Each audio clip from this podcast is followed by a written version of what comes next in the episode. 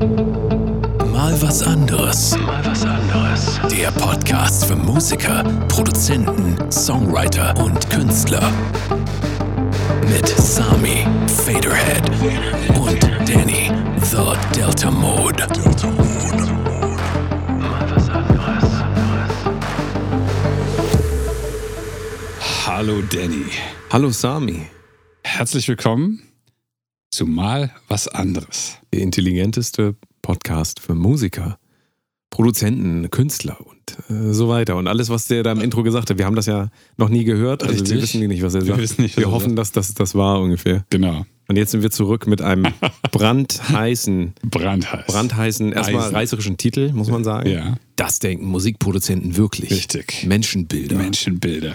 So, wie sind wir auf das Thema gekommen? Worum soll es denn heute gehen? Soll ich das, soll ich nur einmal, ich umreiße nur Umreiße mal, weil ich weiß es die grad gar nicht Anekdote. Ich hatte dir Ja. ähm, äh, erzählt, also ich habe ja, äh, wir machen uns immer so Gedanken über die Themen, über die wir Ja. reden können und ich habe da so eine Liste in meinem Handy und ähm, wir haben eigentlich, eigentlich wollten wir über ein anderes Thema Ja. sprechen, sind dann aber auf dieses Thema gekommen, weil das eigentlich zusammengehört. Und ähm, ich hatte letztens mir gedacht, das ist aber interessant, die Band Linkin Park, Ah. die meisten werden sie kennen, ähm, wie Linkin Park eigentlich mit ihren Fans umgehen, wie die ähm, ihre Fans ansprechen, ähm, was die verkaufen, auch an Merch Ja. und so weiter. Jetzt ist natürlich Chester Bennington vor drei Jahren mittlerweile so gestorben. Das heißt, die Ja. Dynamik der Band hat sich natürlich auch verändert, aber ähm, das Imperium Linkin Park gibt es immer noch. Und ähm, das wiederum äh, verglichen mit einem Podcast, den ich gehört habe von dem äh, Leadsänger der Band Tokyo Hotel, Hm. Bill Kaulitz Kennen wir alle. Der sehr viel erzählt hat über seine Business-Strategien und Okay. alles Mögliche. Und ähm, ich Gibt es kenne Tokyo weder. Hotel überhaupt noch? Ja, ja. Ah, okay. Aber natürlich haben sich auch gewandelt über Ja. die Jahre. Und ähm, wir kennen jetzt beide keine Interna, wir haben keine, keinen Bezug zu Linkin Park persönlich, kennen niemanden, auch nicht aus der Produktionsriege Nee. äh, Riege, ähm, und, und genauso wenig von Tokyo Hotel. Deswegen, Ich kenne nur den Tä- Tätowierer von den Bildern. ja, siehst du. Aber Dann, mehr weiß ich nicht. Und ähm, wir sind ja, äh, weiß die Welt ja mittlerweile Nummer 1 Hit-Giganten. Musikproduzenten. Killer. Und ähm, wir wollen uns ein bisschen Gedanken machen, was kann man denn so ablesen äh, aus dem, was halt nach außen kommuniziert wird. Nicht von innen. Wir wissen das nicht von diesen Leuten. Ja, Wie ja. gesagt, wir kennen die nicht. Trotzdem wollen wir ein bisschen analysieren. Ähm, was für Menschenbilder stecken denn hinter dem, ähm, hinter der Kommunikation von solchen Marken? Linkin Park, Tokyo Hotel, aber wir können auch über uns reden. Ja. Ähm, Slipknot wäre zum Beispiel auch Mhm. ein interessantes äh, Thema, können wir vielleicht auch noch zukommen. Ähm, jedenfalls, Sami, Ja. was würdest du denn sagen, wenn du dir jetzt Linkin Park anguckst? Du bist vielleicht kein großer Kenn nur Profi, die erste Platte. aber du weißt sicherlich ungefähr so halbwegs, wofür Linkin Ja. Park stehen, kommen aus der New Metal Zeit. Ja. Ähm, waren eher Texte jetzt, die ähm, Emo. in the end und so weiter, Ja. eher so, eher sagen wir mal über das Leid. Ja, und, genau. und da hat man Innere zusammen, Zustände. genau, da hat man zusammen drüber, vielleicht äh, stand man am Feuerzeug und hat in the end mitgesungen und hat gemeinsam Hat hat gemeinsam äh, den Schmerz verarbeitet. Ja. So. Also mal ganz einfach gesagt, ja. Und ähm, das heißt, da geht es ja mehr dann um so eine Gemeinsamkeit im Vergleich zum Deutschrap, wo es halt eher um, Um Individualität geht. Ja, geht ja, und ich will große Reichtümer anhäufen und so weiter und so fort. War es bei Linkin Park so? Ich, ich weiß es tatsächlich. Ich kenne halt nur die Singles und habe sehr häufig die mit Evanescence verwechselt, weil die, die Playbacks genauso klangen, minus den Gesang von der Ja. Frau. Ja. Sehr häufig. Ähm, äh, und leider kenne ich halt Tokyo Hotel auch nicht gut genug. Aber du kennst, du kennst aber die großen, also ich sag mal, du, du, du weißt, dass das eine Maschinerie ist, du Ja, weißt, dass das natürlich. Kinder waren, Ja, ja, die wurden äh, von einem Produzententeam aufgebaut Natürlich. und natürlich wird man von innen immer sagen, wir haben das alles selbst gemacht und wir sind sowieso alle Ja. Schöpfer, unsere, wir sind alle unseres Glückes Schmieds.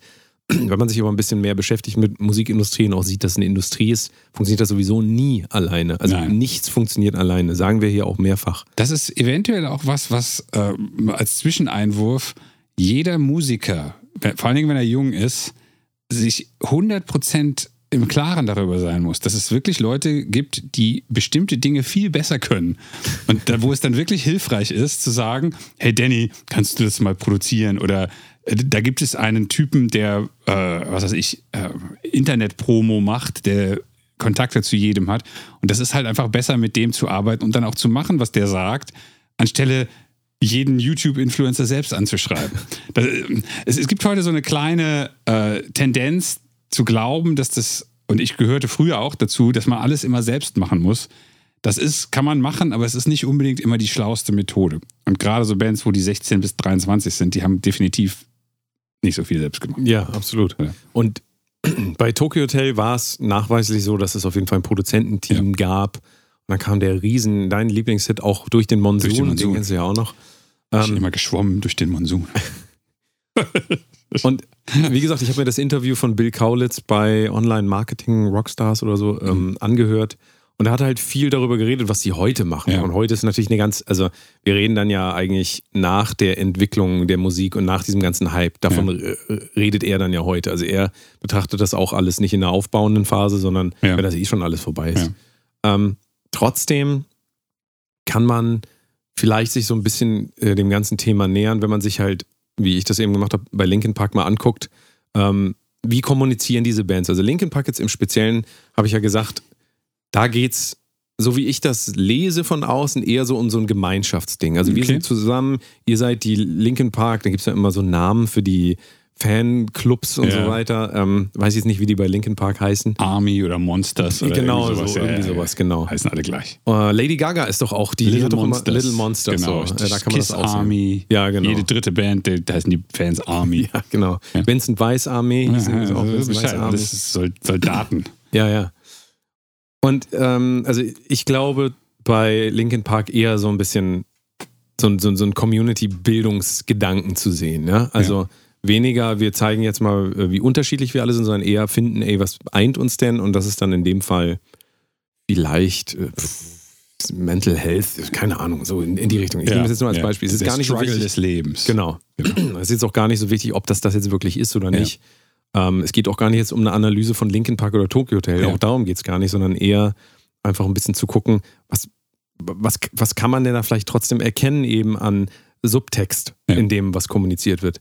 Aber bei Linkin Park würdest du mir zustimmen, da hat man eher so einen versöhnlichen Charakter vielleicht auch und will halt eine Community, wollte eine Community aufbauen. Das weiß ich nicht. Wenn du das sagst, glaube ich dir das jetzt erstmal, weil ich einfach anderthalb Songs, die Refrains nicht mal kenne. Also ja. irgendwas mit da, da, Skin, da, da, da, da, da, das ist so mein, ja. mein, mein Level von Linkin Park ja, Textverständnis.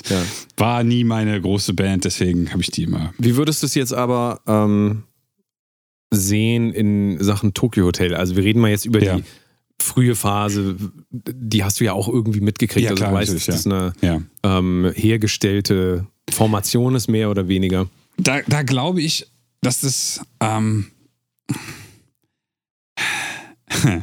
bei, bei dieser Art Bands ging es ja nie um irgendwas anderes als das Popstar-Sein und das angehimmelt werden durch kleine Mädchen Wahrscheinlich gab es auch irgendwie 10% männliche Tokyo Hotel-Fans, aber 90% äh, waren wahrscheinlich Mädchen zwischen 8 und 16 oder so. Also, wenn ihr 27 wart, als die groß waren, dann wart ihr in den 10%, was auch immer.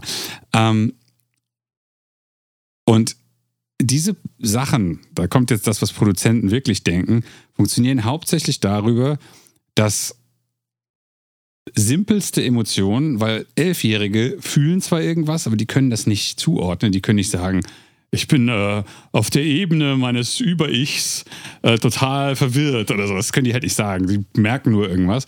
Das simpelste Emotionen äh, auf die plakativste Weise angesprochen werden und dann mit einer Person besetzt werden, die einen Teil dieser Zuschauer anspricht. Da hatte man dann Bill, der war der Außenseiter, aber Freak, aber süß, aber seltsam, aber gefährlich, aber war er schwul oder nicht? Äh, mysteriös. Dann der Bruder war das genaue Gegenteil und die beiden anderen Dorfjungs, die sahen halt aus, wie als würden sie eine, was weiß ich, äh, Postboten Uniform gleich anziehen. Ich weiß, also, die, die passten halt eigentlich da gar nicht rein, bedienten aber genau das. Weil in dem Fanpublikum gab es auch einen Haufen Leute, die konnten sich absolut nicht mit Bill identifizieren, weil der einfach zu freaky war. Und, ähm, oder die wussten auch, die kriegen den süßen Gitarristen sowieso nicht ab, aber den so durchschnittlichen Drummer, hm, das ist ja was für mich. Und das ist genau wie man bei den Backstreet Boys unterschiedliche Charaktere hatte. Und ähm, ich kann es nicht genau sagen, weil ich die Texte von Tokyo Hotel nie ernsthaft analysiert habe, aber da geht es ja nie irgendwie um uns.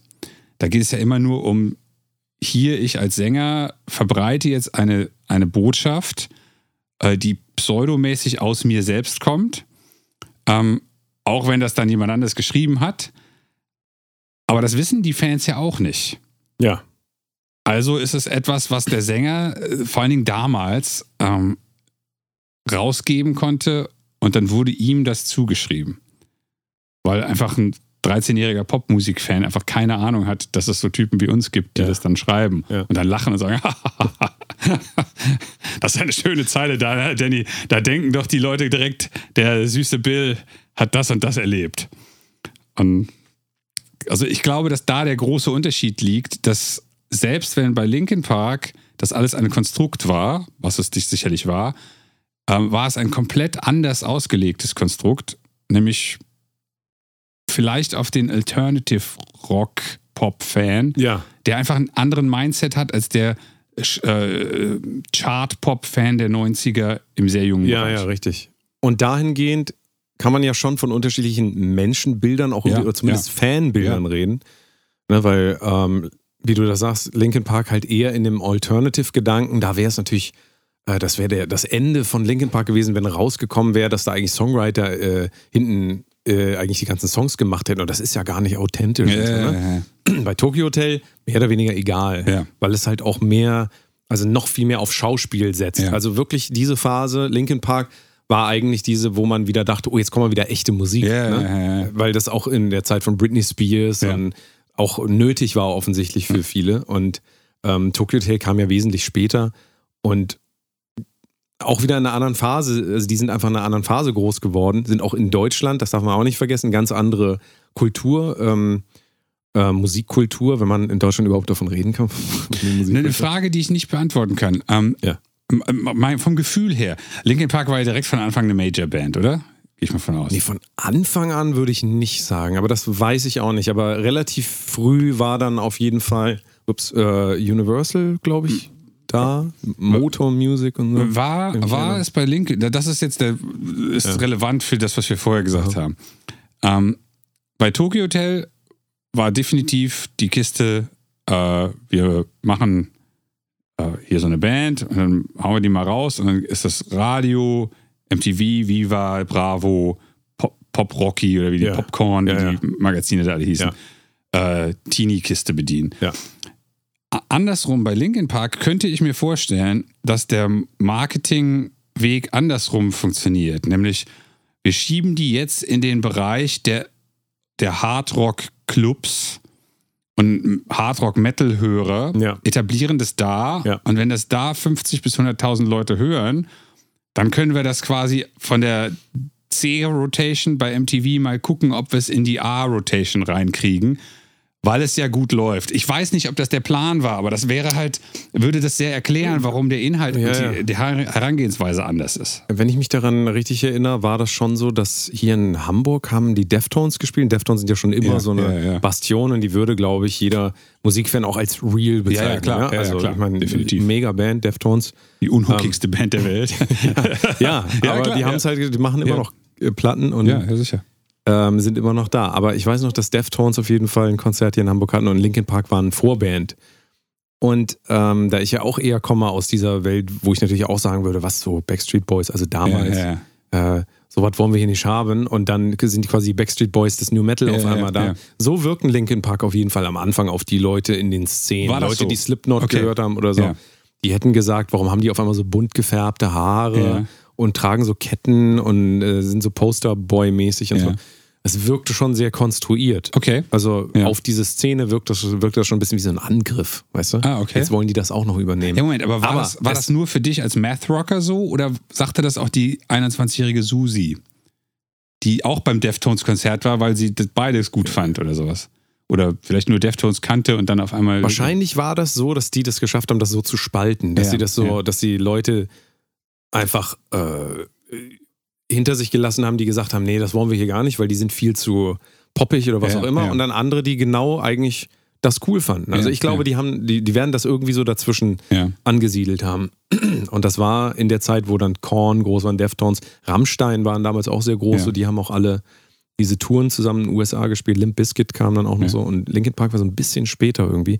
Und dadurch wirkt es natürlich auch ein bisschen konstruiert. Wenn eine Szene läuft und dann kommt da auf einmal so ein Konstrukt. ähm, Wobei die ja keinen Rap hatten, anders als Limp Bizkit, anders als äh, doch, was- Linkin Park haben doch Rap. Ja, klar. Ach ja, natürlich, stimmt. Das- Sorry, ja, das ja. ist ich, doch- ja klar, das- natürlich. das ja. Aushängeschild. Idiot. Sorry. Aber jetzt guck dir wieder Deutschland, Tokyo Hotel an. In Deutschland versucht man immer auf Nummer sicher zu gehen und nimmt im Prinzip alles das, was es schon vorher gegeben hat.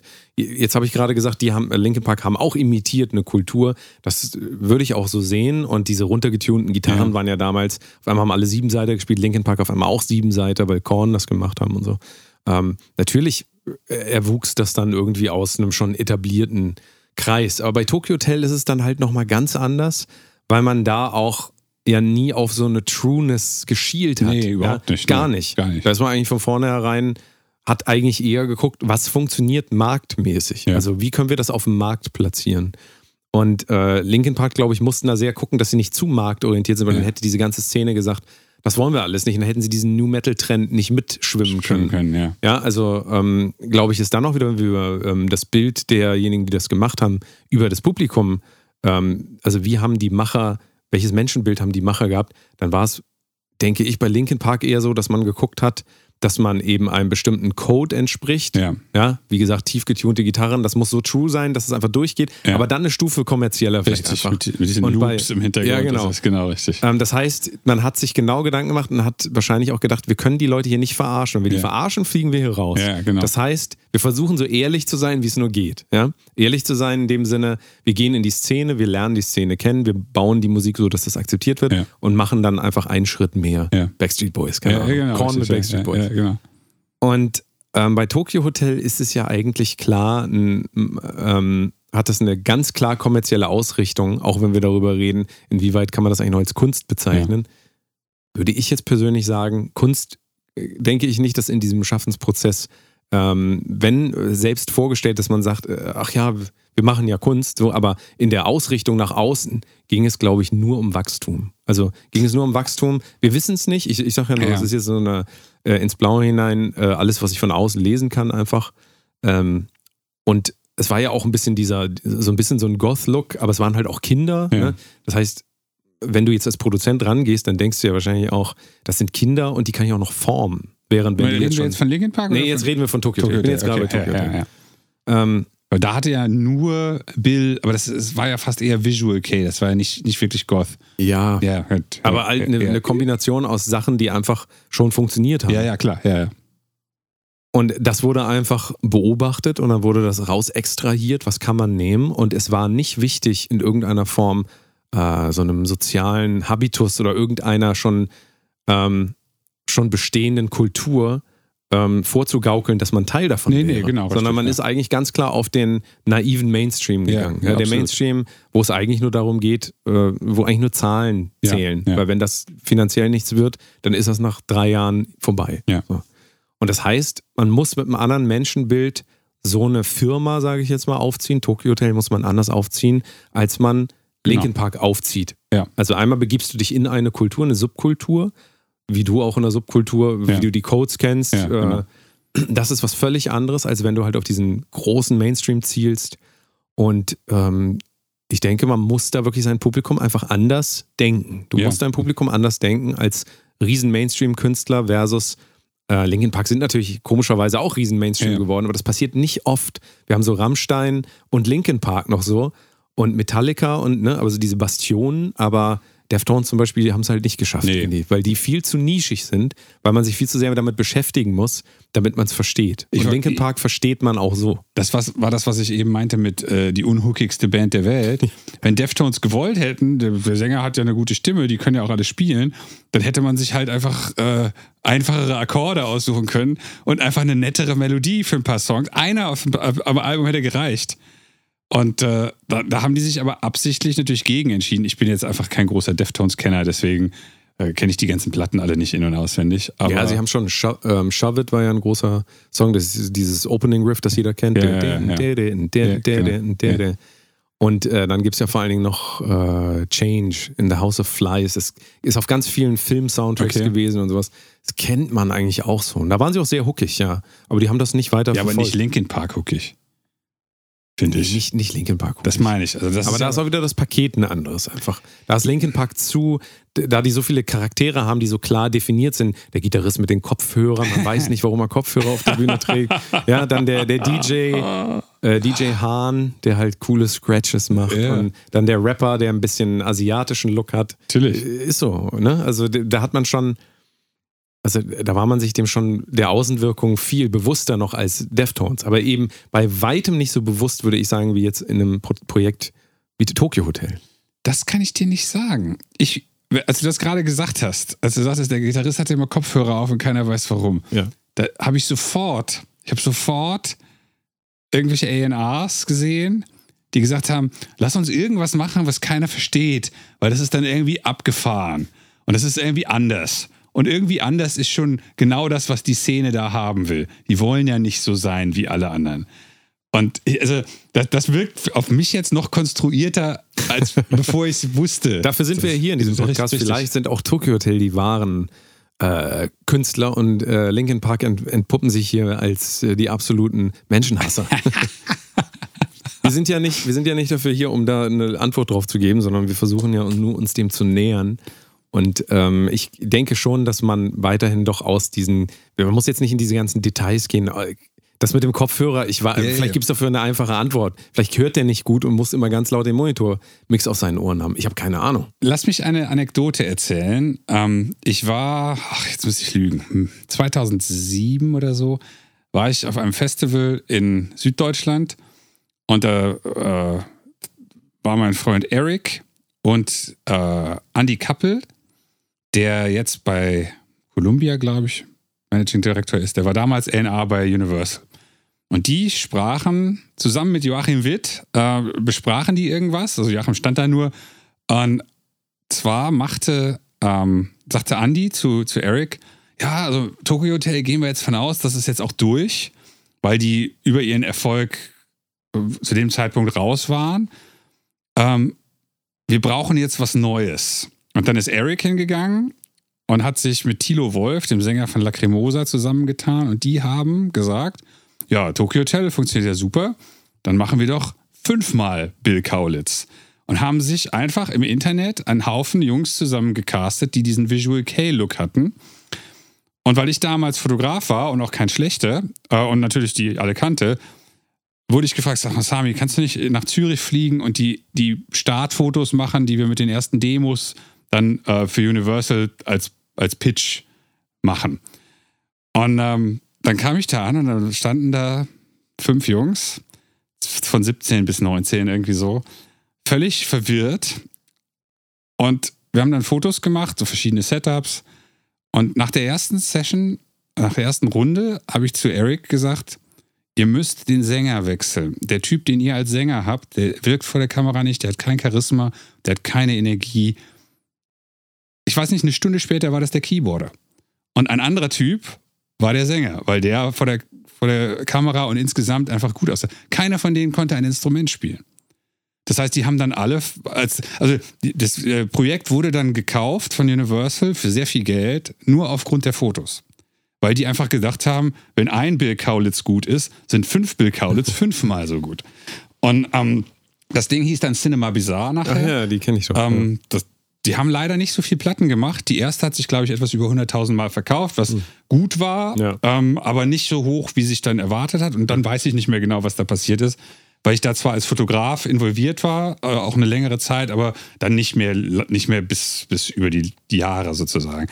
Und ähm, diese Anekdote nur als, ähm, wie soll ich sagen, Weiterführung von dem, was wir auf der Tokyo Hotel Seite gesagt haben, wo es noch nicht mal Musiker gab, sondern es nur darum ging zu sagen, hier gibt es eine Geldmaschine und die Fans wollen das. Die wollen einen, da hat sich sicherlich rausgestellt, dass äh, Bill natürlich von 97 Prozent der Leute als Tokyo Hotel wahrgenommen wurde und die anderen machten halt auch mit. Und das war, also diese Aussage, fünfmal Bill Kaulitz ist dann ja fünfmal so gut, äh, das werde ich nie vergessen. Ja. Das äh, als vielleicht äh, Hintergrundblick auf, Ja, ja. auf etwas, was, äh, was dann so leidlich gut funktioniert hat. Natürlich nicht vergleichbar mit Tokyo Hotel oder äh, Linkin Park.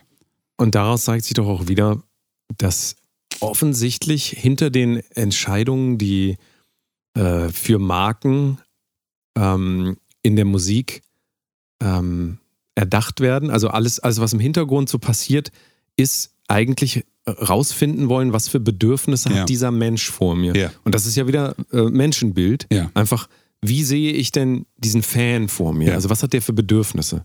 Und das ist ja teilweise auch, wenn man sich das anguckt, sehr nieder, also wenn man sagen, niederträchtig, ja. Also einfach inwieweit man ähm, dem Konsumenten oder dem, dem Hörer, sage ich jetzt mal, wie wenig, ähm, wie wenig, wie sage wie sag ich das, Intellekt ähm, und Intelligenz auch zumut, Aber warum? zu, zuweist. Wa- Warum, warum hat das was mit Intellekt zu tun? Ja, wir gucken uns jetzt mal dann den Schlager zum Beispiel, Ja. den Schlagerbereich wieder Ja. an. Ähm, oder traditionell sagen wir volkstümliche Musik. Ja, okay. Da musst du ja eine Idee von deinem Publikum haben, um die bespaßen zu können. Ja, klar, logisch. Und deswegen musst du dir auch überlegen, wenn ich jetzt hier einen Text singe und ähm, da sind bestimmte Worte und die kennen die Leute nicht, Ja. Dann werde ich damit keinen finanziellen Erfolg haben. Richtig. Also muss ich quasi für die Leute schon denken. Ähm, also ich denke, wie die Leute denken. Ja, ja, ja, das ist wieder diese, diese schwierige ähm, Stufe, die man dann erreicht. Ähm, und dann wird es vielleicht dazu kommen, der volkstümlichen Musik, dass man natürlich ähm, sich nicht traut, neue Sounds unterzubringen, neue Worte, weil man sagt, ja, die Leute sind eh ein bisschen doof. Und das meine ich so damit, ähm, diese, diese Abwertung, diese, diese, diese, die, dieses Abwertende des, desjenigen, der diese vermeintlich Kunst macht, ja, gegenüber seinem Publikum Ja. die drückt sich oft, finde ich, schon aus. Also ich habe mich halt äh, ja länger mit Vincent Weiss und so weiter Ja. auseinandergesetzt und ähm, die Texte analysiert und mir das angeguckt und äh, musste dann halt auch zu dem Punkt kommen, das ist natürlich so weit kalkuliert, dass man sich sagt, das ist meine Zielgruppe, junge Mädchen Ja. und A werden die das nicht hinterfragen, B suchen die vielleicht eh eine Sicherheit oder eine Vaterfigur, Ja. Freundesfigur Ja, ja. und deswegen bauen wir jetzt einfach mal dieses Produkt so, dass die das halt kaufen, aber Genau. dass sie wirklich davon abhängig werden. Ja? Also abhängig werden, weil du willst ja immer mehr verkaufen. Du willst ja nicht nur ein Album, du willst 100, 1000 Millionen Alben verkaufen, du willst, dass die Touren voll sind und so weiter. Und da unterscheidet sich dann irgendwann im Extremen auch, wenn du dir jetzt halt Deftones anguckst, da denke ich nicht, dass da irgendeiner von den Bandmitgliedern da sitzt, Chino Moreno mit seiner äh, mit seinen runterhängenden, er hat ja immer noch, trägt, ja- trägt ja immer noch, also Sänger von Deftones trägt ja immer noch diese Hosen, die wir in den 90ern irgendwann abgelegt haben, weißt du, diese äh, baggy, baggy, Ach so, super baggy Pants. Ach so, die trägt ja. er immer noch. Ja gut, Tragen die du auch immer. sie auch. Jeden Tag. So, also die Frage ist da wirklich, ob die jemals so weit gedacht haben, dass sie gesagt haben, ey, unsere Fans sind so dumm, wir, wir hauen, rotzen hier jetzt mal irgendwas hin. Oder ob die sich eher immer gesagt haben, das können wir jetzt nicht machen, weil sonst sind wir nämlich raus hier aus der Szene. Hm. Ja? Hm. Ja, ähm, während, während das sicherlich eine gewisse Form von Abfälligkeit oder Abwertung hat, wenn man jetzt sagt, ich kann jetzt hier das Wort äh, Prophylaxe nicht in meinem Text verwenden, weil meine Fans verstehen das alle nicht. Ähm, die sind alle irgendwie doof. Äh, während das äh, man das sicherlich als abfällig äh, be bewerten kann. Ein äh, Bekannter von mir äh, macht auch Musikmanagement, der nimmt immer als Beispiel, möchten, dass Peter und Susi aus Paderborn hören. Und das ist das Beispiel des durchschnittlichen deutschen Hörers. Und in deren, äh, der meint das noch nicht mal positiv oder negativ. Der sagt halt einfach, das ist äh, niemand, der wahnsinnig ultra links ist, niemand, der ultra rechts ist, niemand, der sich mit den Tiefen des Universums beschäftigt, niemand, der Urlaub in Island machen möchte und da äh, im Vulkan baden oder sowas, sondern eher alle Dinge, die man machen kann, in der durchschnittlichsten Art und Weise. Und ich glaube, wenn man ein Projekt macht, ein Kunstprojekt, Musikprojekt, wie auch immer, was darauf au- auszielt, dass es eigentlich ein kommerzielles Projekt ist, dann ist das die einzige Art und Weise, damit umzugehen, weil man, also es ist nicht abfällig, auch wenn es klang, kl- klanglich so ist, dass man sagt, ja, die sind nicht so auf der Ebene wie andere Leute vielleicht. Ähm, weil man macht die Musik ja für die Leute. Man macht sie A, um Geld zu verdienen, aber B, damit Peter und Susi aus Paderborn oder Stefan und Susi, ich weiß jetzt nicht das sind so ganz normale Namen ähm, aus Paderborn, damit die das gut finden. Und wir haben ja eine Folge gemacht mit, äh, die heißt, glaube ich, Wie naiv bist du? Und wie war die Folge? Also, da geht es So um naiv bist du wirklich. so naiv bist du wirklich. ähm, ich finde heraus, wie naiv du bist. Ist auch egal. Äh, eine Folge über äh, verschiedene Arten von Musik erleben. Und da fangen wir an mit dem naiven Hörer, der nur äh, bewertet, ob er das gut oder nicht gut findet. Ja. Und das mit naiv ist, das ist noch nicht mal wertend gemeint. Das ist einfach ein, ein Begriff für eine einfache Betrachtungsweise. Und ähm, wenn man jetzt Musik macht, die dazu dient, A, Geld zu verdienen, aber auch B, einer bestimmten Publikumsgruppe Spaß zu machen, dann ist es nicht abfällig, das Wort Prophylaxe nicht zu verwenden, sondern das hilft, dass die Hörer mehr Spaß daran haben. Ich glaube, dass das der richtige Weg ist und nicht der falsche. Oder der, der, dass man das. Wenn du jetzt über einen DJ nachdenkst, Ja, der genau. ist auf einer Veranstaltung und der beobachtet sein Publikum, ja. Das ist typische Dancefloor-Lesen, Ja. ja. Ähm, wir sagen mal, es ist, es gibt ja meistens ein, sagen wir mal, eine Idee von einem Abend. Es ist jetzt, sagen wir mal, äh, eine Halloween-Party, ja. ja. Ähm, dann gibt es ja eigentlich so, ein, so, so eine Idee von, das sind Halloween-Songs. Ja. Ja. Gibt es, was sind denn Halloween-Songs? Thriller, Michael Ah, Jackson, okay. Ja, äh, okay. Ghostbusters. Ah, okay, ja, Ja, so, Ja, das sind ja, alles okay. äh, dann hier Halloween Spooky Queens Ah, von von mir, ja, ja. Und der, der wird normalerweise auf solchen Partys nicht gespielt. deswegen- Naja, gut, aber Ja. es gibt so eine bestimmte, äh, sagen wir, also der Halloween, der, der Halloween-Ideologe, also Ja. der quasi Halloween als das höchste Gut sieht und äh, alles muss im Leben so laufen wie an Halloween, keine Ahnung. Ja. Ähm, ähm, der hat eine Party gemacht und da ist halt ein DJ. Und der guckt sich das jetzt an, ach, keiner auf dem Dancefloor, dann spiele ich mal Ghostbuster, kommen alle. Ja. Und danach spielt es dann Thriller von mal. Und die Party ist am, am Dampfen. Ja. Sagt man super. Siehst du, ich war lange nicht mehr. Die Party ist am Dampfen. Ja, am Kochen. In den Die 60ern. Party kocht. Hier So, fliegen gleich die Löcher aus dem Käse. Nee, jetzt stell dir mal vor, die Party läuft gut. Party ist am Dampf. Die Party läuft gut. Ja. Würdest du jetzt sagen, wenn dann aus dem Publikum einer kommt und der sagt, könnten Sie bitte Beethovens Fünfte einmal spielen? Ja. Würdest du sagen, der DJ ist, hat ein Menschenbild von seinem Publikum, dass die alle sehr doof sind und deswegen würde er dann äh, das verneinen. Er sagt dann, ich kann hier nicht die fünfte äh, Sym- Symphonie, ist wirklich ein großartiger Song, ich kann den jetzt nicht spielen, weil dann würden alle Leute weggehen, weil die sind zu doof dafür. Das ist ja nicht, also verstehst Nee, du, das- das, das ist ja dann ja nicht, nicht. nee genau, das, das wäre gar nicht die Antwort und man könnte das natürlich da rein interpretieren, Ja, ja, man sagt, was für ein arroganter DJ, der will hier nicht mal die fünfte von Beethoven spielen. Dabei ist das so, so ein toller So Song. ein toller Song. Ja, und ähm, es geht einfach darum, dass der Kontext im Moment einfach Halloween-Party ist und die Leute haben bestimmte Erwartungen. Richtig.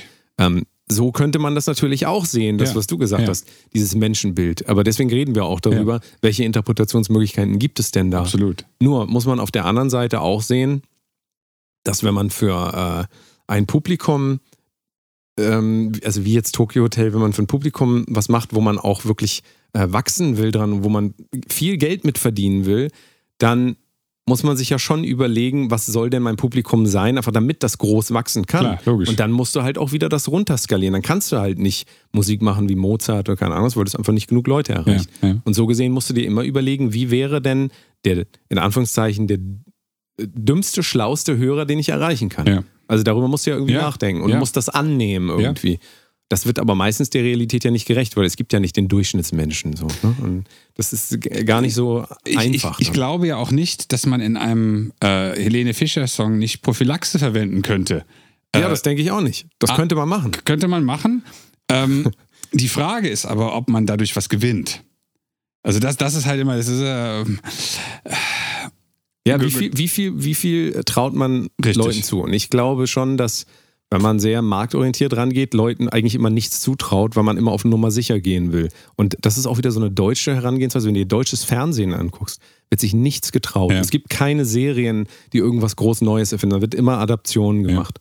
Äh, hat Oliver Kalkofe immer viel drüber geredet, fand ich mal ganz interessant. Ähm, dass er das halt auch beobachtet, dass in Deutschland, es wird sich nichts getraut, weil das muss sich immer erst irgendwo anders beweisen. Ja. Und das ist natürlich schade, weil du damit auch wieder dem Publikum suggerierst, beziehungsweise du, du sendest auch irgendwie damit aus, ihr seid sowieso alle doof. ja.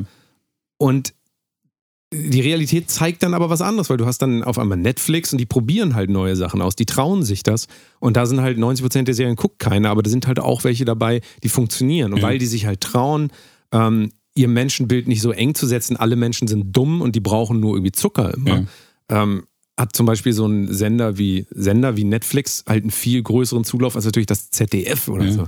Ja, weil ZDF denkt halt so, Traumschiff, das hat immer funktioniert, das machen wir. Und ähm, da machen wir noch so eine Game Show, weißt du, die äh, Glücksrad. mit Johannes B. Kerner, weil der, da kennen die Leute den. Ja. Und dann sind da wirklich aber auch Fragen, die dürfen, die müssen wir ein bisschen nicht, nicht fragen, was heißt Prophylaxe. Das können wir nicht. Das- nicht fragen. So, und da kannst du schon viel dran ablesen. Und ich glaube, das ist auch noch so eine deutsche zusätzliche Eigenart, dass man Leuten sehr, sehr wenig zutraut. Meine Erfahrung ist, man kann Leuten wesentlich mehr zutrauen und ist dann immer erstaunt auch darüber, wie schlau Menschen eigentlich wirklich Mhm. sind. Also wir haben, glaube ich, eher immer so ein sehr negatives Bild von Zuschauern, Fans und so weiter. Das muss man jetzt nicht auf uns beziehen, Ja. aber generell, ähm, wenn ich mir angucke, wie gesagt, was werden für Fernsehserien in Deutschland gemacht, da denke ich mir dann auch so, wie, wie doof haltet ihr die Leute denn eigentlich? Ähm, eine Sache, die dazu sicher beigetragen hat, ist äh, natürlich auch das Format des Fernsehens. Also, weil Fernsehen so teuer war zu produzieren, äh, war es natürlich nicht möglich, äh, irgendwas dem Zufall zu überlassen. Es war auch nicht möglich zu sagen, hey, da holen wir mal den ollen Danny. Den kennen zwar nur ganz wenig Leute, aber dann setzt er sich mal hier hin und dann redet er über irgendwas. Äh, weil man hatte ja nur 60 Minuten und die kosteten 300.000 Euro. Und dann hat man halt geguckt, dass äh, irgendwer da war, der den größten gemeinsamen Nenner mit den einfachsten Slogans befeuern konnte. Ja. Und ich glaube, über viele Jahre, ich weiß nicht, wann es ernsthaftes kommerzielles Fernsehen gab, sagen wir ab den 80ern oder so, ähm, hat man dadurch einfach eine, ich will nicht sagen Verdummung betrieben, weil das ist nicht, das hat nicht stattgefunden. Aber durch die jetzig, jetzt raufkommende, auf, aufgekommene lo- lang äh, Podcast, lang YouTube-Diskussionsgeschichten, weil es nichts kostet, weil du und ich uns hier hinsetzen können, wir können achteinhalb Stunden über irgendwas reden, Ja. dann können das sieben Leute hören, 7000 Leute oder sieben Millionen bei Joe Rogan. Ähm, dann hat sich halt rausgestellt, dass es tatsächlich genug Leute gibt, die, die sowas hören wollen. Aber es passte halt nicht in dieses ultra teure Format des Fernsehens. Das war, glaube ich, die, ein, ein, ein wichtiger Teil, warum diese Kultur so gewachsen ist, wie sie gewachsen ist. Ja. Sicher, aber ich meine, ZDF und ARD und so, die haben natürlich jetzt auch ganz neue Möglichkeiten. Die leben ja auch in Zeiten des Internets. Natürlich. Die können Online-Serien machen, die haben auch Ja. Formate. Ja, ja. Also, da- das stimme ich dir zwar zu, aber das ist heute ja nicht mehr so. Also, ZDF ist ja ein, äh, ist ja ein, die sind bei YouTube, die sind bei, in ihrer eigenen Mediathek und äh, die haben, die machen auch Podcasts, die machen das ja auch alles. Trotzdem würden die sich weniger trauen, einfach. Ja, aber das liegt einfach nur daran, weil es ein alte, altes Konstrukt ist. Kein halbwegs vernünftig interessierter Mensch geht zum ZDF. Ja, Wenn ihr beim ZDF arbeitet, meldet euch. Ich würde das gerne mal hören, weil, also, ich kenne wirklich, ich kenne mehrere Leute, die beim NDR arbeiten. Und während das keine dummen Menschen sind, sind das alle immer welche, die äh, mir immer gesagt haben, ich möchte die Sicherheit, die die Verbeamtung beim NDR mit sich bringt. Das Ja. ist natürlich das Gegenteil davon, was, äh, was äh, Innovation und, und äh, Ja, ja. neue Ideen bedeutet. ja, ja, total. Da, von daher. Hm. Ja, aber wenn du deinem Publikum einfach nicht zutraust, dann wird halt dein, äh, wird halt das, was du rausbringst, auch dementsprechend das irgendwie widerspiegeln müssen. Ja. Und im Deutschpop ist es ja eigentlich auch so. Also du glaubst ja nicht, dass Mark Forster da jetzt irgendwie nochmal neue ähm, philosophische Erkenntnisse unterbringen würde, als, ähm, wie ich das auch in der vor- vorigen Folge schon gesagt habe, du musst den Partner deines Lebens finden, den heiraten und dann wirst du für immer glücklich sein. Also so sehr konservative ähm, Weltbilder, die sich dann auch natürlich in der Masse, weil du ja sagst, äh, Susi und Schwer, Stefan. Stefan und Susi, das noch am ehesten anspricht, so, weil das einfach so in der Mitte der Gesellschaft Die, die Frage ist doch aber jetzt, ähm, ich, ich weiß es tatsächlich nicht. Es ist eine, eine ernsthafte Frage. Ich kenne auch genau null Mark Forster Songs. Ich weiß weder, wie der aussieht, noch was der für Songs singt. Also ich, obwohl der Name ja schon mm, ewig durch die Welt geistert. Irgendwie. Ähm, die Frage ist doch jetzt, der macht dann, sagen wir mal, eine Platte im Jahr oder alle zwei Jahre Oder haut er nur noch Singles raus? Ich weiß es nicht. Sagen wir, er haut die alle drei, drei Monate eine neue Single raus oder alle vier. Dann ist das ja so ein bisschen egal, was damit passiert. Weil einfach genug Songs rausgehauen werden. Jede Single kostet auch nicht so endlos viel Geld und so. Das ist alles nicht teuer. Ähm,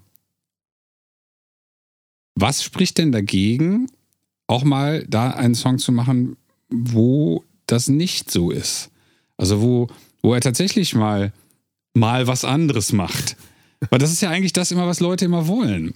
Und da ist dann halt die Frage, was denken sich die Produzenten über ihr Publikum, dass sie sagen, das können wir da nicht machen, weil. Weil die zu doof dafür sind. Äh, weiß ich nicht, das ist die Frage. Was denken die sich? Da schalten die Leute ab. Vielleicht, ja. vielleicht, ja. Also, ja. Das, das ist, eine, ist eigentlich äh, eine ganz gute Frage, weil es kostet ja tatsächlich nichts. Du könntest ja auch das Album produzieren und da wenigstens einen Song drauf machen, ja. der einfach auf einmal dich fordert oder der tatsächlich mal was ja. anderes ist. Vor allen Dingen würde dieser Song mit großer Wahrscheinlichkeit in den, sage ich mal, banaleren äh, Massenmedien, Bildzeitung, äh, bunte, dieser ganze Schmodder da, den, den, eigentlich kein Mensch liest, aber also der, der sich mit irgendwas auseinandersetzen will. Das ist ja einfach nur geistige Befütterung von Leuten, die noch kein Handy haben, aber ähm, oder keine, kein Instagram oder sowas. Ähm,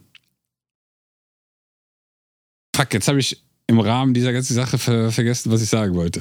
Äh, ach so, ja. in, in diesen, in diesen, in diesen äh, Medien würde ja sowas wahrscheinlich auch noch mit Mark Forster traut sich was, das falsche Wort, aber stellt, stellt wichtige Fragen äh, stattfinden. Ja. Anders als er hat wieder eine Platte.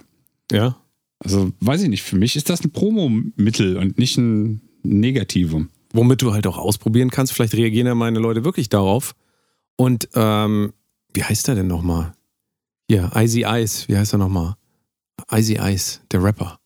Der Rapper von den Beginnern. Eisfeld. Ja, wie heißt er nochmal? Jan Delay. Jan Delay. Ja, okay. Der hat das ja zum Beispiel gemacht, dass er ähm, von den Beginnern, früher Hip-Hop, dann irgendwann auf einmal so eine Funkplatte ja, gemacht ja, genau, hat. Richtig, die ist gut. Und ähm, er hat sich das getraut und das hat funktioniert. Ja. Er hätte sich so nicht trauen können, sagen, nee, die Leute, die mich hören, das sind alles so Hip-Hopper, das sind alles Musiknazis. Ja. ja? Ähm, er hat das irgendwie hat er herausgefunden, dass es gut funktioniert und hat es dann gemacht. Ja. Dann ist er aber weitergegangen, hat Rock gemacht, hat eine Rockplatte gemacht. Okay. Die kam, glaube ich, nicht so gut an. Okay. Also die hat irgendwie nicht so richtig funktioniert. Aber der, der wird jetzt immer noch seine Funk-Tourneen verkaufen. Yeah. Tournee, jetzt rede ich schon wie so ein Schlager. Tournee, äh, Touren. ähm, äh, wir haben vorhin im, im GEMA-Magazin gelesen, deswegen bin, ich, Kitzbühel. bin ich ein bisschen traditionell heute unterwegs. Kaufbeuren. ja, aber ne, es ist ja nicht so, als würde er jetzt seine gesamte Fangemeinschaft äh, damit verloren nee. haben, denke ich nicht. Ja. Also dafür war auch das vorher, was er gemacht hat, schon äh, stark genug.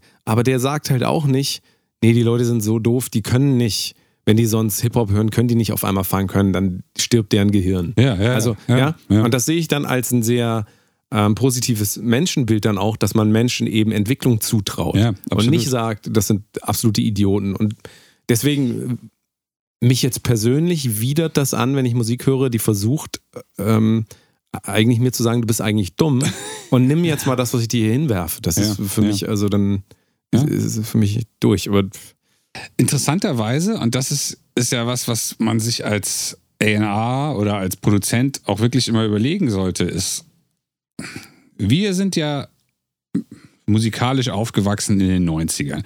Und ich glaube, wir haben so ein sehr typisches Producer-Alter. Ende 30, Mitte 40 ist so das klassische Alter von Musikproduzenten, die jetzt gerade im, im Pop-Rock-chartigen Bereich, weil du brauchst halt einfach länger. Du machst, du machst nicht deine erste Platte sofort einen Hit und dann machst du nur noch Hits, sondern das dauert halt. Das ist ein klassisches Ding. Und in, in unserer Welt ging alles noch langsamer. Aber in der jetzigen Welt, also wo 12-Jährige, 15-Jährige, 17-Jährige immer noch aufwachsen, geht alles so ultraschnell, dass Entwicklung unvermeidbar ist.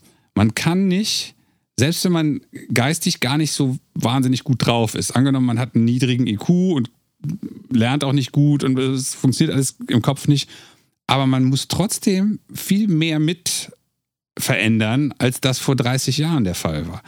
Und so einer Person, also wir reden jetzt nicht von dem, der nicht viel im Kopf hat, sondern allen Personen, die in einer Welt leben, die sich ständig verändert, nicht zuzutrauen, dass sie die Basis äh, Inhalte von sowas. Also am Ende geht es ja immer noch über äh, Liebe, äh, irgendwie Verlust, Verluste, den schönsten Moment, den schlimmsten Moment, äh, meine Freunde und äh, Familie oder irgend so ein Quatsch. Das passt, meine Freunde und Familie passt immer wieder unter Liebe.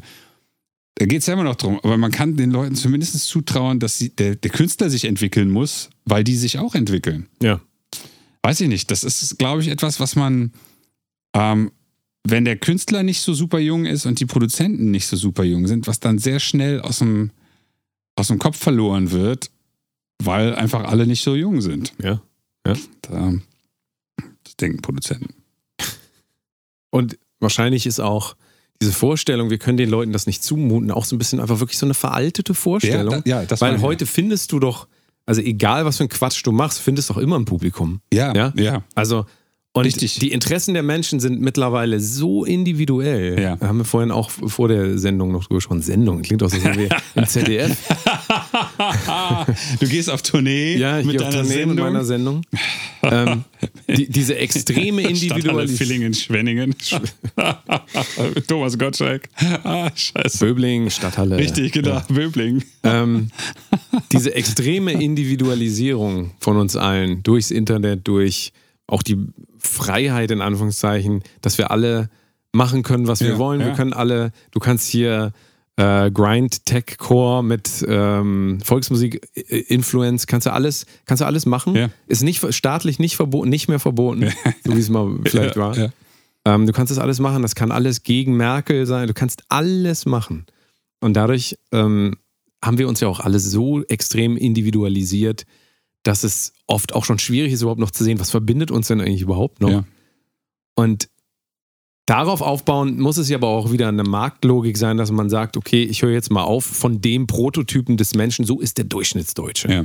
diesen Quatsch einfach mal loszulassen und zu sehen, es ist so individuell alles, egal was du machst. Erwarte einfach nicht, dass du mehr Michael Jackson wirst. Das wirst du nämlich nicht. Ja, ja. Aber es ist so in Ordnung, wenn du wenigstens ein Faderhead wirst oder, ein, Ab- oder der Delta Mode oder was auch immer. King. Aber, ja, so, aber dann, dann kannst du auch loslassen von dieser Idee, oh, was habe ich denn für ein, was will ich denn für ein Menschenbild hier, äh, was, was erwarte ich denn von meinen Fans? Und dann kannst du wirklich einfach von dir ausgehen. Ja. Das Beste, was du machen kannst, und dann für dich das machen und dann findest du auch die Leute, die dich verstehen. Also Ja.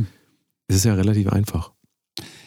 Was ich mich jetzt gerade gefragt habe, ist vor dem Hintergrund von den Dingen, die du gerade gesagt hast, dass man A, äh, äh, wahnsinniges Durcheinander hat. Also ich habe gedacht, ja, ich verstehe den Gedanken, äh, dass das wollen die Leute nicht hören, das verstehen die nicht, ähm, dass man darüber sich Gedanken machen musste, wenn das Wichtigste in dieser Woche an Promo der Artikel in der Bravo war. Ja.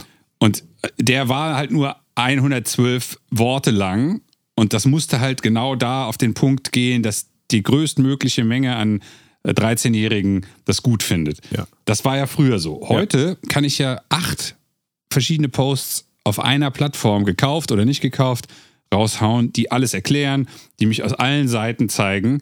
Ähm, und ich habe mich gerade gefragt, ob es nicht sehr, sehr schlau wäre und ob nicht so Acts wie Vincent Weiss und Co. das wahrscheinlich auch machen, dass die sich ein äh, grobes Profil von verschiedenen Hörern, also was man im, im Marketing oder in, in, in Business Development Avatar des Kunden nennt, also wo man halt sagt, das eine ist Danny. Danny ist 37? Bis- 38. 38. 38, hat lange Haare, äh, hört gern David Guetta und äh, Cannibal Corpse. Und äh, Danny glaubt A, B und C. Äh, Danny hat keinen Hund, weil er gerne Veganer ist und äh, deswegen keine Hunde essen möchte. Und dann so, so gestalten, also Avatare von potenziellen Hörern, die man dann ja eigentlich als Kunden sieht, äh, macht man und dann hat man halt, was weiß ich, wir reden jetzt nochmal vom Albumformat aber, oder im Single-Format, hat man halt für jeden Avatar im Jahr ein Lied. Und ähm, also das wäre was, was ich machen würde, wenn ich so einen Act produzieren würde. Ähm, auch wieder unabhängig davon, ob ich den Hörer für dumm halte oder irgendwie so, sondern eher das Gegenteil, dass ich sage, ich muss in der heutigen Zeit meine Hörer eben nicht in Susi und Stefan als Paderborn einteilen, sondern in Danny, in äh, Xanti, in Susi, in Stefan, aber auch in Mogumbe aus Senegal, der in Hamburg wohnt und was weiß ich, Banker ist. Also tatsächlich auch so obskure Gestalten einfangen, weil ich meine, das, das versuchen ja einige immer mit sehr viel queer, LGBTQ-Anleihen, obwohl sie gar nicht schwul sind. Äh, das ist ja auch ein sehr, sehr marketinghafter, äh, sehr marketinghafte Herangehensweise. Aber ich würde es auch so machen. Einfach, weil ich ein Produkt habe, was ich an so viele verschiedene, obskure Leute wie möglich verkaufen muss, weil halt keiner mehr nur so in so eine Kiste reinpasst. Ja. Wie siehst du das? Würdest du das ähnlich handhaben oder würdest du da anders rein? Also für solche, ähm, für solche Firmen, sage ich mal, Musikfirmen äh, oder Musikmarken ist auf jeden Fall eine sehr schlaue Variante. Da hast du schon recht. Ähm, du hast halt das Problem bei Musik, dass du nachher nicht für jeden einzelnen einen personalisierten Song machen kannst, so wie das Parteien ja teilweise machen, noch während der Wahlwerbezeit. FDP hatte ja zum Beispiel Facebook-Werbung geschaltet für Leute, die halt fürs Klima sind. Ja, ich mache Ja. das mal ganz doof plakativ. Und da heißt es ja, wir werden hier gucken, dass CO2-Grenzen eingehalten werden. Ja. Und dann haben sie aber auch geworben an Leute, die gerne Geschäftsreisen machen Ja. und gesagt, der, äh, der Preis für Fliegen wird auf keinen Fall teurer. Ja. So, und somit kannst du dir dann ja als Partei quasi immer eigentlich aussuchen, wen will ich eigentlich targeten und erzählst ihm einfach irgendwas. Ja. Wenn du aber nachher auf der Bühne stehst, wenn du ein Musiker bist und jedem erzählt hast, ich mache eigentlich Metal, ich mache eigentlich Techno, ich mache eigentlich, stehst du auf der Bühne, Ja, ja. das geht halt nicht. Also das, das geht so nicht, weil klar, du kannst die Songs nacheinander spielen, aber dein großer Hit wird dich letzten Endes definieren. Und da kannst du, klar, da kannst du jetzt fünf Stile ineinander bringen. Das, meint- kannst du das- auch das, alles das, machen. Das meinte ich eigentlich weniger. Ich meinte nicht, dass du, wenn du Mark Forster bist, dass du 18 Stile machen musst. Aber der kann ja auch mal einen Song singen, der jemandem wie mir aus dem Herzen singt. Nämlich, was weiß ich, was für mich ein Thema, ich bin so komisch, was das betrifft. Aber nehmen wir doch mal als Thema, äh, ich weiß nicht, wie alt Mark Forster ist, aber einfach nur die Zeit zwischen, in meinem Fall, zwischen 35 und 60. Dass man irgendwie in so einer seltsamen Phase ist, äh, dass man nicht mehr alt, jung ist, aber auch noch nicht alt. Und also, was weiß ich, was, was einen 15-Jährigen null interessiert, aber wo eine gewisse, ein gewisser, nur ein gewisser Teil des Publikums vielleicht angesprochen wird. Oder ein 15-Jähriger, weil der Vater ist 47. Und ähm, also, und die kannst du dann targeten. Dann sagst du, hey, meine, meine neue Single ist raus und die B-Seite ist der Song für Sami in Anführungsstrichen, also für, über die Mitte des Lebens. Und den haust du dann tatsächlich zusätzlich in der Werbung an alle 35- bis 50-Jährigen. Ich denke auch, wenn du, wenn du auch vielleicht eher sogar so ein YouTube-Musiker bist, kannst du das noch viel besser Ja, ja, machen. Da ja, könntest ja. du sogar wirklich eigentlich 100 Songs Ja, schreiben. ja. Und wie man früher Happy Birthday von Frank Zander kaufen konnte, ja, der, dieser Happy Birthday Song ist nur für dich. Kennst du das nicht? Diese, diese Fernsehwerbung gab es eine ganze Zeit, da Nee. konntest du personalisierte äh, Geburtstagssongs äh, kaufen. Und da hatte der einen für Markus, einen für Annegret. Ja, und so, also Genau, im ja, ja. Vorhinein schon Also einmal, einmal jeden Namen, den es gibt Ah. und dann zusammenschneiden. Ja, Ja, ja, ja. das, das funktioniert ja. Ja. Als YouTube-Künstler kannst du halt auch gucken, okay, ich will jetzt nicht sofort wachsen auf 30 Millionen, sondern eher, ich mache heute einen Song über vegan. Ja. Dann targetest du alle Leute, die vegan leben. Ähm, nächsten Tag machst du halt eins über At Atomkraft, ja, danke. Ja, ja? ja. Und dann, äh, ähm, jetzt, du wirst natürlich konträr gehen und Ja, musst halt immer gucken, dass die Interessen sich, sich nicht auslöschen. Ja. Aber wenn du jetzt so richtig gewieft wärst, dann könntest du das eigentlich machen, dass du so Nischen-Songs machst einfach zu bestimmten Themen. Kannst ja auch Themen nehmen, die komplett unpolitisch sind. Das ist ja das, was viele Leute auch mittlerweile machen. Einfach, Klar. einfach dann darüber, ähm, wie gut Pizza schmeckt. Ja, Ja? ja, ja. Also, Wobei das ist zu simpel. Also Pizza mag ja wirklich jeder. Also das, nee, das, aber ist, das es ist gibt schlimmer. Songs, die heißen Pizza von, von Martin Garrix und so weiter. Da ist gar kein Text und so weiter und die, die laufen Ja. gut. Naja, Hey. wir können ja jetzt hier nicht ein Marketingkonzept entwerfen für. Nachher klaut es noch einer. Ich, ich habe gerade mir schon Ideen für meine nächste Platte gemacht, tatsächlich. ja. Das äh, werde ich mal. Ich, hab- ich, also, ich bin da jetzt noch nicht ausgereift, aber ich meine, die Platte ist ja fertig. Aber Naja, dass du guckst, in welchem Song habe ich über Pizza ge gesungen und dann schneidest du da ein Snippet raus und sagst, ich poste mal nur dieses Snippet an Pizza Lover. Ist eigentlich eine ganz gute Idee. Nee, aber anstelle, ähm, also das war meine erste Idee. Anstelle, es gibt ja zwei Erstsingles, eine Voralbum-Single, eine Single zum Album-Release, beide kriegen ein Video. Aber anstelle nur die zu bewerben, nehme ich auch die, die Songs, die nicht so klingen, nämlich die, die Wave, Gothic Wave Ballade, die so ein bisschen nach The Cure klingt und targete, mache da ein Lyric-Video oder irgendwas und targete das auf The Cure-Fans. Ja. Dann, dann gibt es irgendwie ein oder zwei Synthwave-Balladen. Dann targete ich die auf Synthwave-Fans. Während ich die anderen Sachen halt auf meine typischen IBM Dark Electro-Fans targete. Ähm, woraus ich wahrscheinlich zur selben Zeit mehr Play-Streams in Richtung Spotify oder in Richtung YouTube kriege, als ich da vorher drüber nachgedacht habe. Hat sich der Podcast für mich schon gelohnt. Dankeschön, das war mal was anderes. nee, aber da werde ich, werde ich ernsthaft drüber nachdenken Ja, und wahrscheinlich. dafür ist ja dieser Podcast auch da, damit Richtig, wir, ja. wir auch neue ähm, Ideen kriegen. Ja, auf jeden Fall. Mir fällt jetzt nur gerade ein, wir reden natürlich immer nur über Text und wir äh, missachten so ein bisschen, dass Musik natürlich mehr ist als nur Text. ja. Und ähm, was ich zum Beispiel auch nicht wirklich wahrnehme, ist das, also denk über Taktarten nach. Du Ja. bist ja ein großer Fan von Vierviertel. Der Beste. Ich ja auch. Forte aber ich bin auch ein großer Fan von Sieben Achtel Nein. und von Fünf Viertel und Kann von, naja, guck mal, es gibt große, guck mal, Love, Love, Love von den äh, Beatles. Oh, guter das ist, Song. glaube ich, ein Sieben Viertel. Love, äh, Love, du, du, äh, oder was ein Fünfviertel? Ich weiß, ich glaube vielleicht so ein Fünfviertel. Das ist. Ist das das? Wo das mit drauf vorkommt? Dit, la, Ja, genau, genau, ja, ja, genau, genau. Ja, okay, gut, ja. Äh, Vielleicht ist es ein Zweiviertel und ein Dreiviertel hintereinander oder so. Ähm, Zu schwer aber jeder kennt den Song, jeder kann ihn mitsingen. Das heißt, es ist nicht unmöglich für Menschen, auch Ja. sieben Viertel, auch Fünfviertel Ja. Takte. Oder ähm, von Peter Gabriel, äh, Salisbury Hill, das ist, glaube ich, glaub ich, ein Siebenviertel. Ich kann mich jetzt nicht genau erinnern. Kenne ich, glaube ich, nicht. Aber das sind alles große Hits gewesen Ja. in einer Zeit, wo man sich auch ein bisschen mehr getraut hat, Leuten Mhm. zu geben. Ja. Und das ist natürlich auch ein kultureller Verfall, wenn wir sagen, die Leute sind alle dumm, Ja. Menschenbild, Mensch gleich dumm, dann werde ich auch immer weniger anbieten. Und. Das ist halt, das führt ja auch zu einer, ähm, einer Kultu einen kulturellen Niedergang, wenn Ja. man so will. Und gerade auch musikalisch könnte man sich auch mehr trauen, Ja. wesentlich mehr, weil das würde halt auch wieder den Wortschatz der, diejenigen, die das hören, also Wortschatz im Sinne von musikalischen, kulturellen Wortschatz, nicht nur in Worten, auch wirklich erweitern Ja. Und auch wieder die Möglichkeit geben, noch mehr zu machen. Also Ja. es ist doch, ist doch schön, wenn wir nicht nur in, in Grün und Blau immer malen, sondern auch mal in Ocker oder, Absolut. oder Pink. Absolut. Ja? Das ist ja das auch, haben wir darüber geredet, über äh, Rick Beato und die Melodien? Ja, Äh, dass die immer gleicher wurden. äh, richtig. Das ist Also- auch absolut so. Rick Beato ist ist ein YouTuber, ein ja. Musik-YouTuber. Ich weiß nicht, war der früher mal Produzent oder Studiogitarrist Ja, aber oder irgendwie nicht so sowas? bekannt jetzt. Aber ein guter Typ, also der, Super, der, ja. der kann seine Sachen wirklich und der hat mal gesagt, dass Melodien immer gleicher werden. Und das liegt natürlich daran, dass die Songs immer mehr dieselben vier Akkorde verwenden. Ja. Und auf vier Akkorde kannst du halt auch nicht so endlos viele verschiedene Sachen schreiben. Und das macht mich persönlich auch verrückt, wenn ich Musik höre, weil da denke ich mir dann auch immer, das kann dir jetzt nicht, also du kennst ja diesen ähm, 100 Songs, äh, vier, Ja, vier Chords, ja, ja. 100 Songs. Irgendwann gab es mal kurze Zeit so eine Aufmerksamkeit auch darauf, dass alle Songs mittlerweile dieselben Songs sind. ja.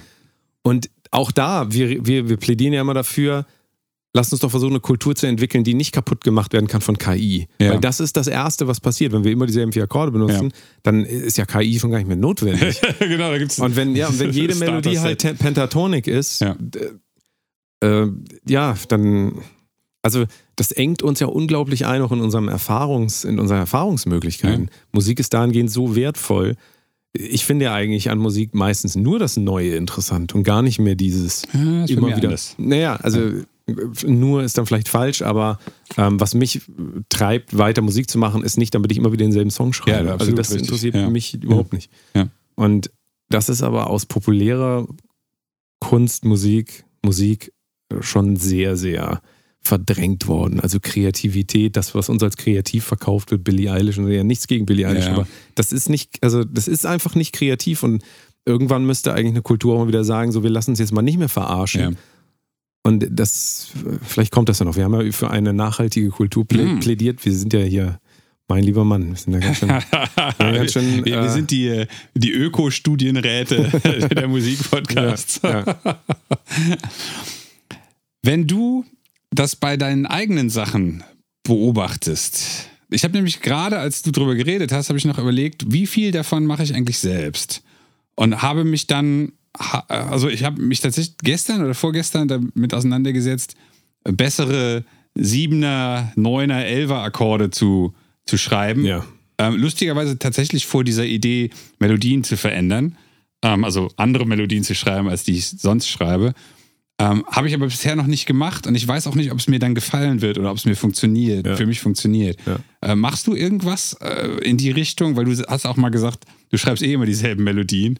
Also das, das, das war so ein selbstkritisches Ding, was du ja, gesagt ja, hast. ja. Ja, ich, ich glaube, es ist wichtig, dass man das irgendwann für sich selbst mal feststellt, einfach um das wieder erweitern zu können, um Ja. neue Sachen zu lernen. Also wenn man einfach merkt, man schreibt immer wieder dieselben Melodien, das ist ja per se auch überhaupt nichts Schlechtes. Ja. Also es ist weder gut noch schlecht, aber vielleicht, wenn man das für sich merkt, dann kann man äh, anfangen, okay, vielleicht nehme ich jetzt mal wieder die Gitarre in die Hand, programmiere nicht alle Ja. Sachen und äh, komme auf einmal auf aus Versehen auf Akkorde, an die ich sonst nicht gedacht Ja. hätte. Weißt du, also dieses, ähm, ich finde es da immer ganz gut, dann auf ein anderes Instrument zu gehen oder äh, so halt. Also gerade Instrumente finde ich, da hilft das sehr. Und ähm, ich versuche das auf jeden Fall umzusetzen, aber ich habe halt auch wieder unterschiedliche äh, Möglichkeiten, das rauszulassen, weil, wie gesagt, Psychem, die, äh, die Band, da kann ich eigentlich alles machen. Ja. Und äh, da passiert das auch sehr viel. Also ich meine, da ist äh, Gut, Polyrhythmik ist- ja, und so weiter. Also da komme ich auch eigentlich her. Das ist das, was mich an Musik ja eigentlich interessiert. Die Weiterentwicklung dieser Kunstform. Aber andere Sachen, die ich mache, wie, wie gesagt, ich habe ja jetzt auch ein Metal-Cover von dem Welthit Saufen gemacht. So. Da könnte man natürlich auch von außen äh, sagen, so, hä, du redest hier immer so und dann machst du so ein Lied, das heißt Saufen. Ja. Was soll denn das? Also für die, die nicht kennen, Ingo ohne Flamingo, Ingo ist, ohne Flamingo. ist der, ist der Hauptinterpret, genau. Co-Artist. Genau, und das kommt am 22. Oktober raus und da habe ich mit Sami auch drüber geredet und ähm, ich habe den Song Saufen nicht geschrieben. Also ihr kennt, wenn ihr irgendwann mal irgendwo auf Party wart, kennt ihr den Song garantiert. Ja, ja. Das ist jetzt aber halt mit dem Originalkünstler eine Metal-Version und ähm, mein Anteil daran ist aber tatsächlich nicht diesen Song zu schreiben, sondern den zu nehmen, in eine andere Kulturform zu übersetzen. Das klingt jetzt natürlich viel höher, als sich vielleicht nachher anhört. Ja. Aber es kommt aus einem Mallorca-Schlager und ich habe daraus einen Metal-Song gemacht, Ja. zusammen mit mehreren Leuten, Bundesmetal-Beauftragte und so weiter. Ähm, das ist keine staatliche Institution, die heißen einfach so. Und ähm, auch da, also natürlich mache ich mir darüber auch Gedanken, will ich jetzt einen Song auf einer Bühne präsentieren, der Saufen heißt, weil das ist ja auch irgendwie, ne, das macht man ja nicht. Also, du kannst dir tausend Geschichten dazu Ja. ausdenken. Aber ähm, für mich war daran einfach interessant, dieses Mallorca-Sauf-Ding, äh, Schlager-Ding zu übertragen, eben in diese Metal-Form. Und da ist auch ein Breakdown drin. Im Schlager habe ich noch nie einen Breakdown gehört. Und ich freue mich darauf, wenn irgendwann eine Schlagerparty ist und dann haben die aber die Version von Ingo nicht da, dann müssen die die hören. Und dann müssen die alle halt so einen richtig langsamen Breakdown, wo allen der Nacken bricht, hören. So, das ist mein Ziel. So, und das ist Deswegen heißt das Breakdown. Ah, Ja. Du hast gelernt hier. Und äh, das ist dann quasi meine kleine Rebellion gegen diese furchtbare Welt. Oberstudienrat, Danny. Aber äh, also ich habe ich hab für mich immer den Anspruch, nicht irgendeine Scheiße abzugeben, aber du hast ja den Anspruch auch für dich. Also generell, ich rede jetzt nicht von, von dem Song, aber generell ist mir das schon sehr, äh, also ich bin froh, dass ich das machen kann und deswegen nutze ich auch alle Möglichkeiten, die ich habe, ähm, Sachen unterzubringen, über die ich auch nachdenke. Aber ich gehe auch einen Schritt zurück bei allem und sage, am Ende des Tages mache ich da irgendwas und ob das nachher dann so ankommt, ob die Leute das wirklich verstehen, dass ich da eigentlich Nietzsche zitiert habe, nur man, man kriegt es halt irgendwie nicht oder was auch immer, das ist auch dann den, mehr oder weniger dem Hörer wieder überlassen. Also da kann ich jetzt auch nicht. Das ist aber nochmal zurück zum, The zu, zum Thema Texte und verstehen die Leute überhaupt sowieso gar nicht. Ich frage mich ja, also ich gehe davon aus, das ist wieder was, was Produzenten denken. Äh, also mein Menschenbild ist, dass fast niemand sich Texte anhört. Wenn ihr immer auf die Texte achtet, in meiner Welt, also was heißt in meiner Welt, in meiner Sicht seid ihr dann eine Ausnahme. Die meisten Leute können, genau wie ich vorhin bei Linkin Park, können die die eine Zeile von dem Refrain singen. Und zwar meistens die erste oder die letzte oder das eine Wort, was so lang gezogen ist. Und ähm, der Rest ist dann so. Also das, was sich reimt vielleicht auch noch. Ähm, shit. ähm, wenn sowieso so wenig Leute auf den Text achten, dann In, kann in, man... in, deiner, in deiner Welt, das darfst du jetzt nicht also, vergessen. egal, ne? in meiner Sicht, aber Weil ich habe da nämlich eine komplett konträre Sicht. du würdest also sagen, dass der durchschnittliche Eminem-Fan die Texte versteht? Oder dass der durchschnittliche Helene Fischer-Song die Texte hört? Okay, bei Helene Fischer vielleicht schon, aber Ich, ich würde es jetzt eher auf Musik münzen, die man auch aktiv hört, weil Helene Fischer ist für mich keine, äh, da, da werden die wenigsten sich hinsetzen, ein Lyric-Video angucken und dann. die äh, verstehen es ja schon. Das, Ja, also da gut, muss man ja aber gar kein Lyric-Video angucken. man oder? kann sich glaube ich, besser merken, wenn man das vor sich hat und das mitliest oder Ka Karaoke singt. Also ja, ich gut, die, das will ja keiner. das sagst du. Na gut. Das sagst du. Ähm, ich rede jetzt vielleicht eher von der jüngeren Demografie. Die, ähm, also jeder kann sich mal den Spaß machen, bei TikTok live zu gehen, also nicht selber live zu gehen, sondern sich TikTok live angucken. Das gibt es da. Das sind dann äh, junge Menschen, die sich gerade fertig machen, weil sie gleich los müssen, aber haben noch kurz TikTok live an und da läuft da im Hintergrund Deutschrap. Samra. Und Ja, ja. Schickt alle ins Wachkoma. die, die singen die Texte alle eins zu eins mit. Ah. Also die, die ich beobachtet habe. Ja, Ja, ja, ich mache das nicht oft, aber wenn ich wenn ich's mal, wenn ich das mal gemacht habe, dann habe ich das wahrgenommen, habe ich das so wahrgenommen. Und ähm, ich, da müsste man, also da müsste man Studien dazu sich mal angucken und da gibt es garantiert wieder nichts, Okay. gerade in Deutschland nicht. Aber ähm, ich glaube schon, da, weil die Identifikation ähm, dann doch relativ hoch ist. Also wenn, wenn man jetzt, wenn man auf Partys geht, da läuft Deutschrap im Club, dann ist Dann man schon der cooler, wenn man das mitsingen kann. zu Okay. eins. Ja, ja, ja. Und da würde ich das nicht unterschätzen, dass das sehr sich einbrennt dann bei den Leuten, dass Okay. die das so. Vielleicht irre ich mich da. Ähm, Ich, es gibt einfach alles. Ja, Es ja. gibt das und es gibt das. Aber das ist bei weitem, da kann man halt kein Menschenbild ansetzen, wie wir gesagt haben. Das ist sehr individuell heutzutage. hm. Und ich glaube, je jünger man ist, desto mehr kann man sich vielleicht auch Texte merken generell. Ich weiß nicht, Ja, wenn man, ne, wahrscheinlich, ja. wenn man den 100 Mal im Loop hört. Ist auch definitiv interessanter als, äh, was weiß ich, die Feldzüge von Cicero. Sag das nicht. ja, ich fand das, ich war Geschichtsking als Kind. Ja. Von daher, ich Geschichtsrap, da, Geschichts- das, da will dann wieder keiner zuhören. Kennst Weißt du noch, die französische Revolution? Oh Gott, oh Gott, oh Gott, oh Gott. Das, gibt, das ist wieder so ZDF-Shit. das macht. Das ist das, wenn ein verzweifelter Lehrer versucht, die Kinder noch irgendwie ne, dazu Ja. zu bringen, zuzuhören. Tatsächlich gibt es einen, ich glaube, entweder ist der Kanadier oder Amerikaner. Aber Nordamerikaner. Extrem guter Rapper. Ist aber YouTuber. Also der ist nie was geworden als Rapper, aber hat halt so zwei Millionen Follower auf YouTube. Ich weiß seinen Namen jetzt auch nicht mehr. Das ist so ein Typ, der äh, täglich oder alle paar Tage einen kompletten Rap raushaut, äh, einen ganzen Song oder was, der inhaltlich auf irgendwas bezogen ist. Und der hat mal tatsächlich vielleicht die Entstehungsgeschichte der USA gerappt und das, das war fantastisch. Das war richtig, Ja, richtig gut, gut. ja. Aber der kann es halt auch. Ja, das ja, ist kein Lehrer, der mal zufällig versucht, drei Worte nee, nee, aneinander nee. zu hängen. Nee, nee. Da musste ich gerade dran denken. Ich weiß leider nicht mehr, wie er heißt. Ah, Keine Ahnung. Siehst du, und so macht das Internet uns dahingehend so ein bisschen alle gleich, weil wir gar nicht mehr, wir, wir wissen nie die Namen. Wir reden Ja. immer von irgendwelchen Leuten, wir wissen die Namen nicht. Und das finde ich sehr schade den äh, Creatoren gegenüber. Also uns ja genauso. Ja. Du, wirst alles so eine Soße, ach, das ist da in diesem Internet. Ja, also oder ich bin dieser Faderhead, der, der Beste, den der es beste gibt. Faderhead, den es gibt. Genau, richtig. Nur, dass ich nochmal gesagt habe, dass ihr meinen Namen nicht Delta vergesst. Delta Mod, Delta Mod, Delta. Und dann kommt dieses, die- dann kommt auch dieses, dieses extreme sich profilieren aus der Not geboren, weil man weiß, wenn man sich nicht profiliert, weiß auch gar keiner, wer du bist. Ja, wobei das, das ist, glaube ich, etwas, da, da, dagegen stehe ich ja komplett. Also mittlerweile äh, glaube ich ja eher, dass diese Longtail-Geschichte, also dass man sagt, ich muss mich jetzt hier gerade gar nicht so profilieren, weil dann komme ich immer rüber wie ein Arschloch, sondern ich benehme mich einfach wie ein normaler Mensch, äh, bin aber immer da und bin auch vor allen Dingen länger als sechs Monate da, weil ich sowieso davon ausgehe, dass ich das 30 Jahre mache. Ich glaube, dass das eine bessere Strategie ist in einer Welt, äh, wo aufgrund der Menge sowieso nur langes Dasein funktioniert, weil man bis auf ganz wenige Ausnahmen in dieser Masse von Leuten einfach untergeht. ja. Und also, Naja, aber profilieren in dem Sinne meine ich jetzt natürlich, dass, ähm, dass die Leute klar wissen, der heißt Faderhead. Und ja, der, äh, Faderhead.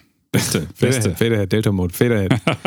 äh, und das funktioniert halt leider auch nur durch permanente Wiederholung. Also Natürlich. wie ein Songtext, der halt. Wobei ich da immer dann auch denke, und das ist das Gute an der ganzen Geschichte, ich könnte jetzt den Rest des Podcasts nur. Faderhead. ich würde aber mein, mein, mein Profil und meinen, Na meinen Namen dadurch natürlich stärken, dass ich was Sinnvolles sage. Ja, ja, richtig. Und das gilt Aber es geht, also wenn du den Namen gar nicht sagst, Nee, klar, natürlich. Dann dann kannst du so viel sagen, wie du willst, aber dann Faderhead. bist du halt auch danach wieder weg. Faderhead. Faderhead. The, the Delta Mode, the Delta Mode, the Delta. Ich, Ja. glaube, wir haben, ich glaube, wir haben alles gesagt zu dem Thema. Haben wir alles gesagt? zu dem Ich denke Thema? schon. Ich denke schon. Dann würde ich das sagen. Sagen wir nichts mehr. Jawohl. Und äh, wir sehen uns nächste Woche. Ja. Vielen Dank fürs Zuhören. Bis zum nächsten Mal. Tschüss. Tschüss.